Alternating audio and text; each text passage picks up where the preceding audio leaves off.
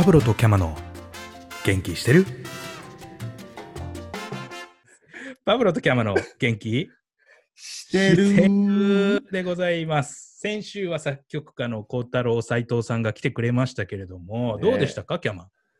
いやかもう、久々に会ったけど、アーティストって感じだったよね、もう。曲もさ、なんかね、すごい疾走感あって、宇宙感あって、なんか爽やかな感じでね、なんかフェスのね聴きたいなっていう感じだったよね。ちょっと気持ちよく酔いながら、目つぶって、酔いしれたい感じでしたよね。俺、白湯飲むけどね。うん 飲めないからね。飲めないからね。まあ、そんなこんなで、今週も今来てくれています。では紹介しましょう。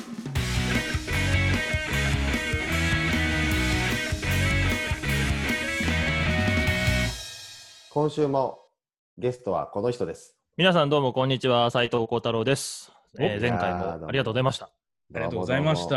ありがとうございましたすごい反響が前先週からありましたよ。ねえ、ありがとうございもますう、はがきがいっぱい届いてるよね。そんなわけねえだろ古風だな同期しか聞いてねえ今のこの時代に、この時代に文をよこすとは。風味をね、そうそう、したためてね。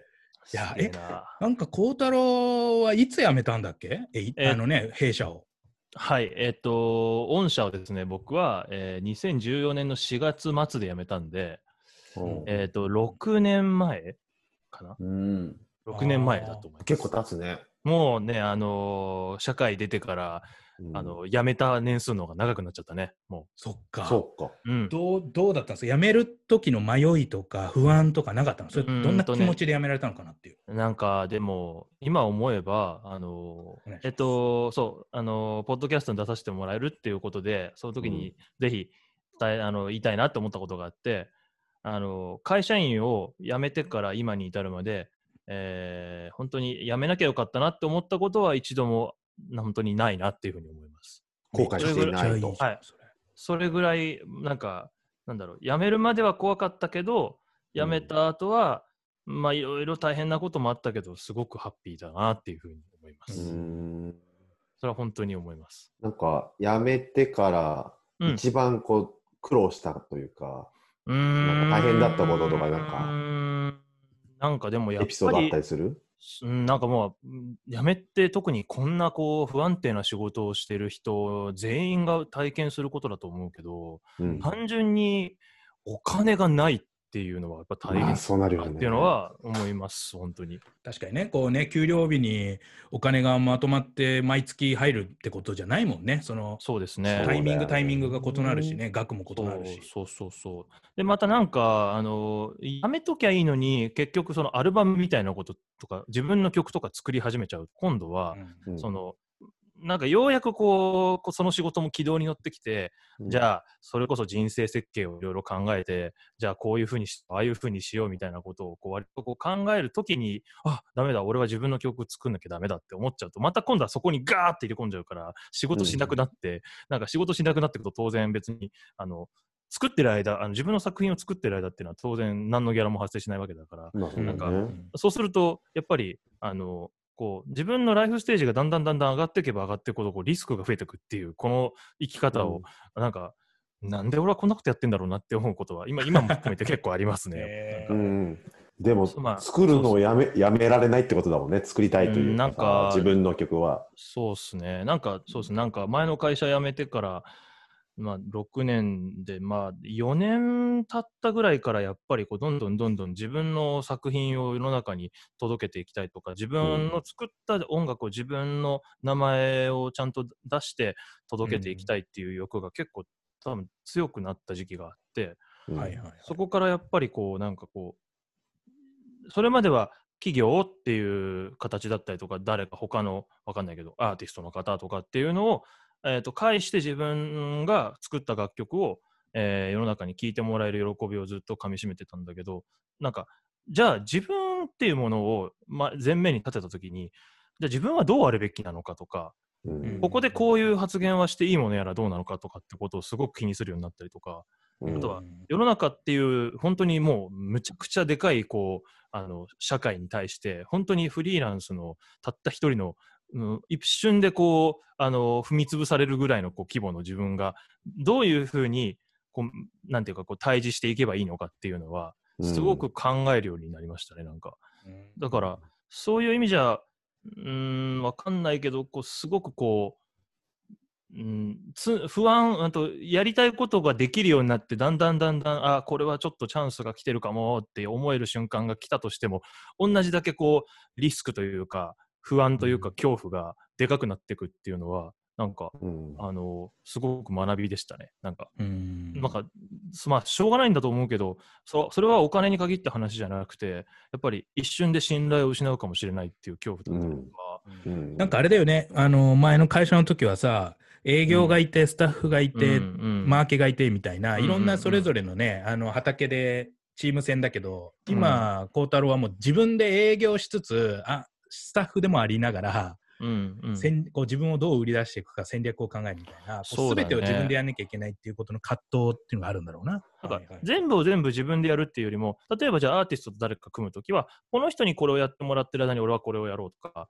あとはそうだな、まあ、何かをうーんと作ったときに、えー代表して責任取らなきゃいけないのは自分だなっていう気持ちはありつつ、えー、と実務作業とかを全部自分で抱え込んでっていうことは、もしかしたら最近はなくなってき始めてるような気もします。なんか、じゃあ、ある種ね、前職の時の経験、要はマネジメントはい。スキルが役立ってるっちゃ役立ってるでもってことだね。前職の能力ありきですよ、本当に。えそうだからよかったねめちゃくちゃ感謝してますよ、僕は、本当に。いや、あの会社、すごい会社だなって、いまだに思いますよ、やっぱり。えーみんなあの。教育っていう観点において、すごい、やっぱり。あ、そうなんだ。あそこで学べることは、本当に、なんだろう、業種変わると、いろいろ一から覚え直さなきゃいけないこと、当然あるけど、うん。やっぱ根本的なところは、あの会社、まあ、前のその、ね、うん。御社に、あの5年勤めたことによって、多分その考える基礎ができているから、その考える基礎を使うと、あの効率よく応用できるっていうか、はいはいうん。なんかこベースがね。そう、あとは業界がた、例えば音楽業界って、必ずしもやっぱりこう、先鋭的なビジネスをしていないもので、やっぱりなんかこう、うん。すごくこう、まあ、あのーなんていうのかな、古き良きやり方を、うん。踏襲してきて課題にぶつかってる業界でもあると思うんで、まあはいその中で自分はあんまりそういう常識がなく、いきなり、あの、ある意味広告業界から、あの、うん。足を踏み入れて、今、まあ、いろいろ宿泊してるんだけど、なんか、そういう意味でも、なんかこう、あの知識があったからとか、あの動き方ができるのは、なんかこう、広告業界で、やっぱり、まあ、特に営業っていう職種をやらせてもらったからなんだろうなってすごい思ってて、うんそういう意味では、まあなんか、めちゃめちゃ、本当感謝しかないというか、なるほうん。ありがとうございまます。社長に言っときま。す。ぜひ社長にお伝えください、そのよう まあ、俺ももう、あれだけどね。に。そうだよねね。そうだよねど。。あれだもんねじゃあ俺言っ。とく、じゃあ俺言っとくわ。ちなみにこの間、あの、トドがさ、はいはいはい轟はい。はいはいはいはい。あの、なんか、昔内定者の時に、はい。孝太郎の胸ぐら掴んじゃったことをく悔やんでってたけど、そんなことあったっけ？全然覚えてねえ。なんかね、謝りたいって言ってたよ。そんなん全然覚えてねえよ。直接謝りたいけど謝れないから代わりに謝ってって。全今謝然、るね。全然謝る気ねえじゃん、それ。知らないけど。もう覚えてねえけど、そんなこと。覚えてない？い全然覚えてない。渋谷の天太郎で。あそう、全内定の然覚えてない時の渋谷の天太郎、そうそう、渋谷の天太郎で、あー、なんか思い出した。なんでだ孝太郎のろ胸ぐら掴んだんだよね、とかう。なんかあったね、そういえばなんか。言って。で、え、それなんで？とか言って、トドに聞いたら、覚えてないんだけど。いや、俺もね、なんでそうなったのか全然覚えてないんだよ。でも、あいつすげえ酔っ払ってた気はするよ。でも、全然覚えてない。でも今、言われて、天太郎って言われて思い出した。おかしいね。これからは、じゃあ、斎藤天太郎さんということでいいですいか。やー、ほんとね、もう、全然天太郎。なくなるやん、それ。確かに、確かに。いいそう、ちょっといそうなのがちょっとまたね。耕さない。耕さない。た耕さない方耕さない。もう全然甘すぎても耕さないみたいな。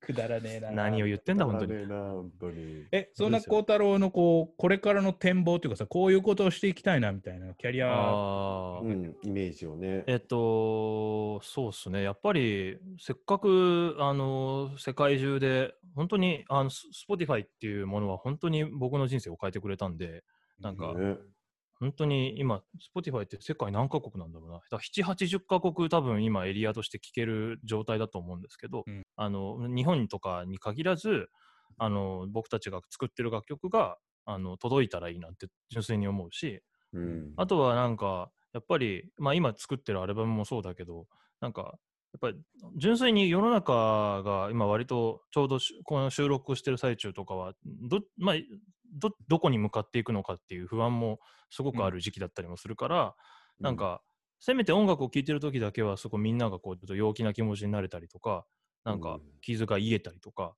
なんかうん、ハッピーになってもらえるようなそういう曲を作ったりなんかトリップできるような曲を作りたいなと思うんでとにかく一人でも多くそのあの届ける人られ届けられる人を増やしたいなっていうのはすごく素直に思ってます。ううん。うん。え、プライベート的にこう、結婚だの、どうなの？みたいな。うんそうですね。なんか結婚とか多分みんな結婚したんだろうなとかって思いつつ全然なんか僕ものらりくらり自由にやってしまってるんで縁があればしたいなっては思ってますけど、やっぱり仕事というかやりたいことが先に来るとなかなかね、決断もできずというかなんかこういろいろあのーご縁があるやらないやらっていう感じで全然まだまだ何の見通しも立ってないのが正直なところです。なるほど。でもなんか、うん、あのーまあ、自分が決めた生き方をまずはやってみて、そのな先にか家族とか家庭っていうのがあったら、よりハッピーだろうなっていう感じで、うん今はみんなのことをただただ羨ましく見ております。もう、なんだまあ、あの、俺の仲いい人でね、金子みすずさんっていう人がいるんだけど、みんな違ってみんないって言ってるか 仲いい人ね。仲いいんだね。うん仲いいんだね。ら、そういうのもいいんじゃないかあな。なるほどね。と思うよなるほどね人間だもの。うん。うん。すっげえな。三尾さんの方だね。そっちすげえね三尾さんの方だないろんな人の言葉使ってすっげえ上から来るから超面白かったよ全部自分の言葉ではない。な。そうそうそうそうそうそう。まあでもみすずだね元気してる？みたいなね。きみすずもね、聞いてくれてると思うよ。みすずもね、そうね。ポティファイでね。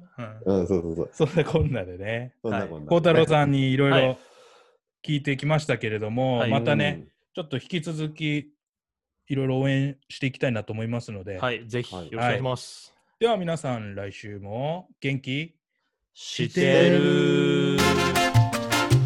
パブロとキャマの元気してる？